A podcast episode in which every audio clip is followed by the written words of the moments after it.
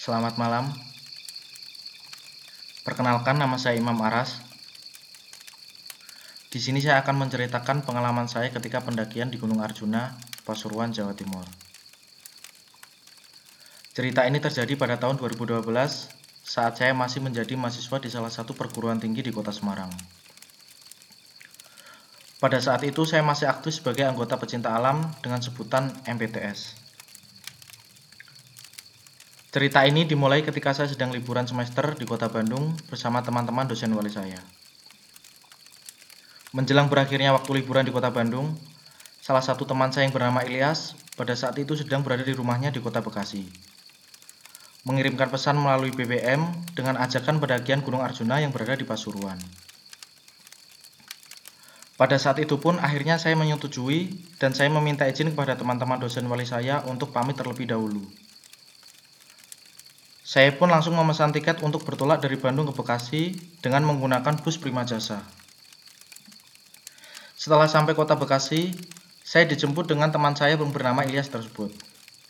Ternyata teman salah satu mapala saya juga sudah berada di kota Bekasi untuk bergabung pendakian bersama kami. Teman saya yang bernama Helmi. Hari tersebut, kami menyiapkan perbekalan untuk logistik dan menentukan jalur pendakian yang akan kami daki.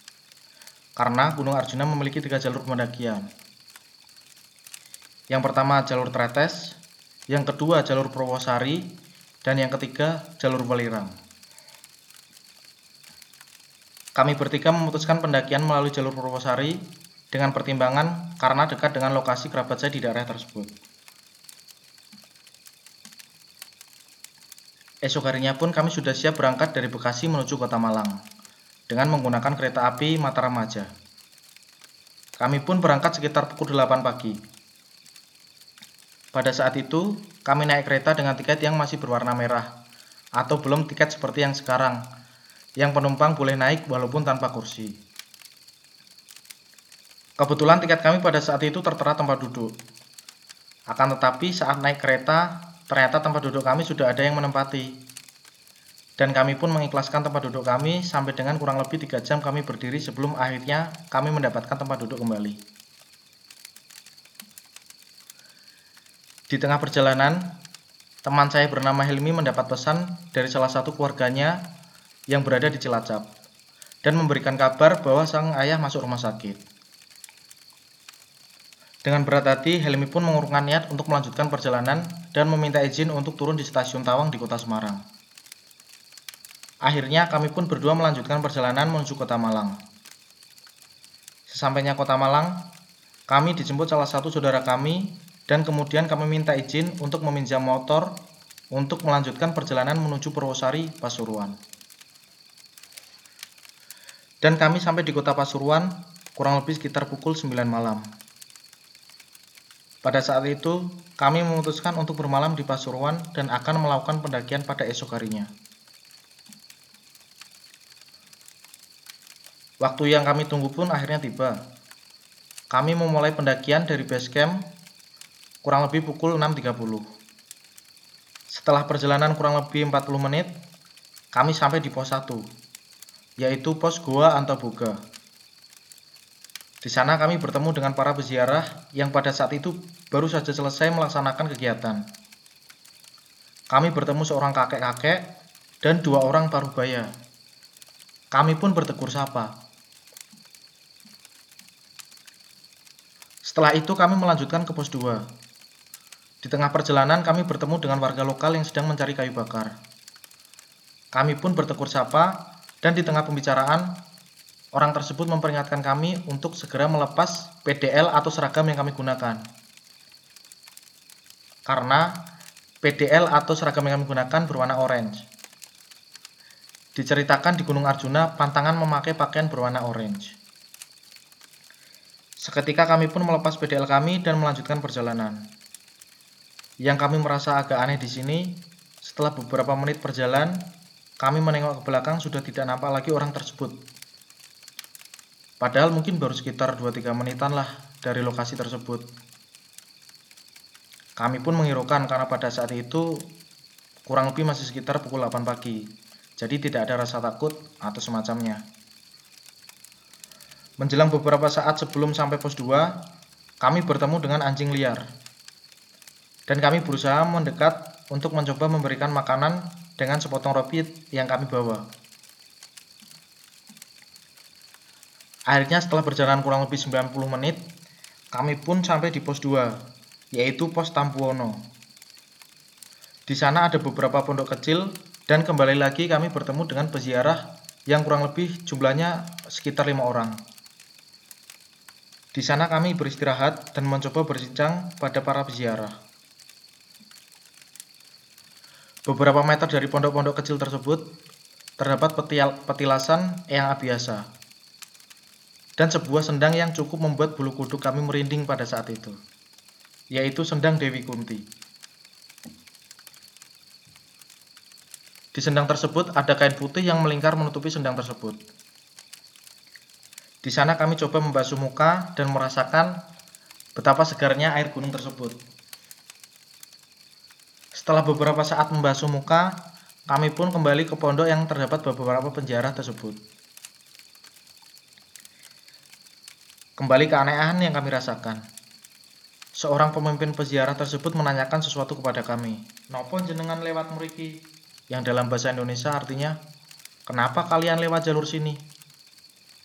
Belum sampai kami menjawab pertanyaan tersebut, orang itu kembali menanyakan sesuatu atau menyampaikan sesuatu. Ning jalur kena memang abot medane, tapi luwih abot IP, yang artinya di jalur sini memang medannya berat, tapi lebih berat goibnya. Di situ saya sempat berpikiran macam-macam. Karena beberapa orang dari mereka coba mempercandai kami dengan bilang, arek iku mau bengi takon lungguh neng kono. Tapi gak kuat wonge karena dibodoh. Yang artinya anak itu tadi malam saya suruh duduk di tempat situ. Tapi gak kuat karena digoda. Dari situ kami sedikit menghiraukan ucapannya dan kemudian mengizin pamit untuk melanjutkan perjalanan. Kurang lebih 15-20 menit kami sampai di pos 3, yaitu pos Eyang Sakri. Di sana terdapat sebuah bangunan kecil yang berwarna hijau dari kayu, namun terkunci rapat. Info yang saya dapat di sana terdapat makam. Kemudian kami pun kembali melanjutkan perjalanan kurang lebih sekitar 2 jam berjalan, dan akhirnya kami sampai di pos 4, yaitu pos petilasan Eyang Semar. Dari blog yang kami baca sebelumnya, untuk pendaki selain peziarah dilarang untuk membuat camp atau bersirahat di pos 4. Karena pos tersebut salah satu area yang paling angker di Gunung Arjuna. Untung saja pada saat itu kami sampai men, baru sampai menjelang zuhur pada saat itu. Jadi masih terang. Di sana terdapat salah satu pondok kecil yang cukup rapuh, tetapi tanpa pintu dan kami pun bertemu dengan tiga peziarah. Satu orang berambut gondrong, kurang lebih umurnya sekitar 25-an, dan dua orang anak remaja mungkin sekitar 17 tahunan. Di sana kembali saya menjawab, mendapat jawaban yang cukup aneh ketika saya coba bertanya kepada orang tersebut. Mas, buat naik? Yang artinya, Mas, kok nggak naik? Maksud saya, naik ke pos 5. Dan salah seorang dari mereka menjawab, tadi sudah naik, tapi di tengah perjalanan nggak ada matahari jadi kami turun lagi. Di sana dan saya dan teman saya yang bernama Ilyas mencoba berpikir apa yang dimaksud orang tersebut tanpa menanyakan maksud artinya. Kemudian setelah putus pembicaraan tersebut, kami tanpa bicara kembali melanjutkan perjalanan di pos 5, yaitu pos Makutromo. Dalam perjalanan tersebut cukup menguras fisik karena medan yang kami lalui yaitu cukup curam. Setelah perjalanan kurang lebih 50 menit sampai 1 jam untuk mencapai pos 5, di akhir anak tangga kami pun melihat beberapa tumpuk batu yang disusun rapi dan terdapat kain dengan ciri khas berwarna putih dan hitam. Di sana kembali kami bertemu dengan peziarah. Tetapi jumlahnya cukup banyak, kurang lebih 12 orang. Kami ditawari makanan dan minuman sembari istirahat.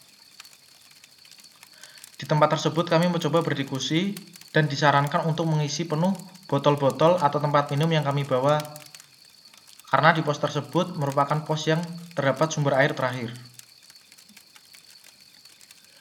Beberapa setelah kami mengisi air, kami tidak lupa berterima kasih dan melanjutkan untuk perjalanan kami. Di sana kami diberikan wejangan untuk lebih berhati-hati. Kami kemudian kembali berjalan melanjutkan perjalanan menuju pos 6, yaitu Candi Sepilar.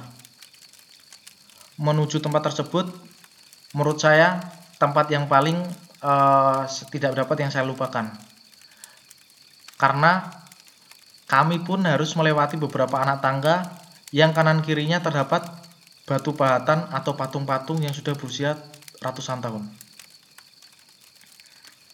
Setelah sampai pos tersebut, tanpa istirahat kami melanjutkan perjalanan menuju pos terakhir, yaitu pos Jawa Dipa.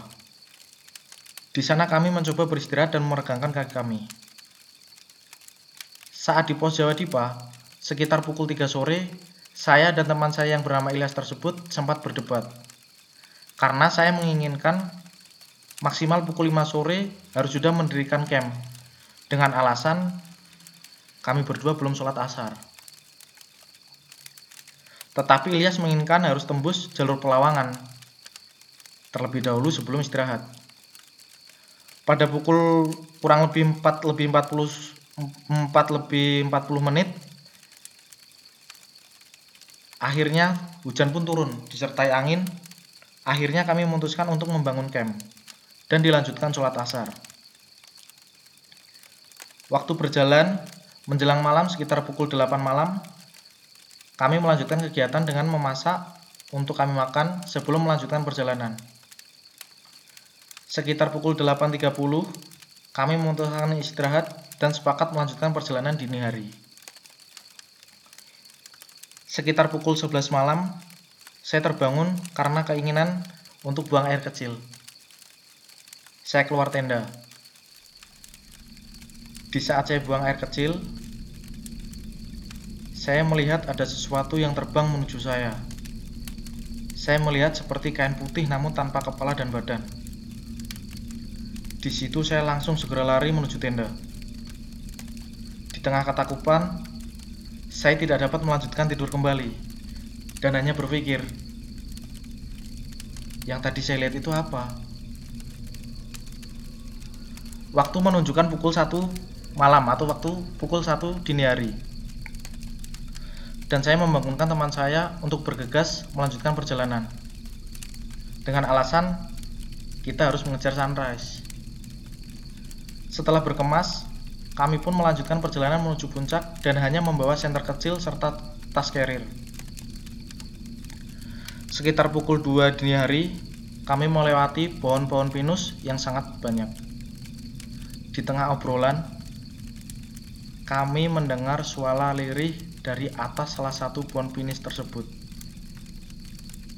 Suaranya seperti Meriki, Meriki. Ketika itu saya lihat dan mengarahkan senter saya tepat di mana suara tersebut berada. Ternyata di atas pohon tersebut ada kuntilanak yang sedang mengayunkan kakinya dengan baju putih yang panjang melebihi kakinya.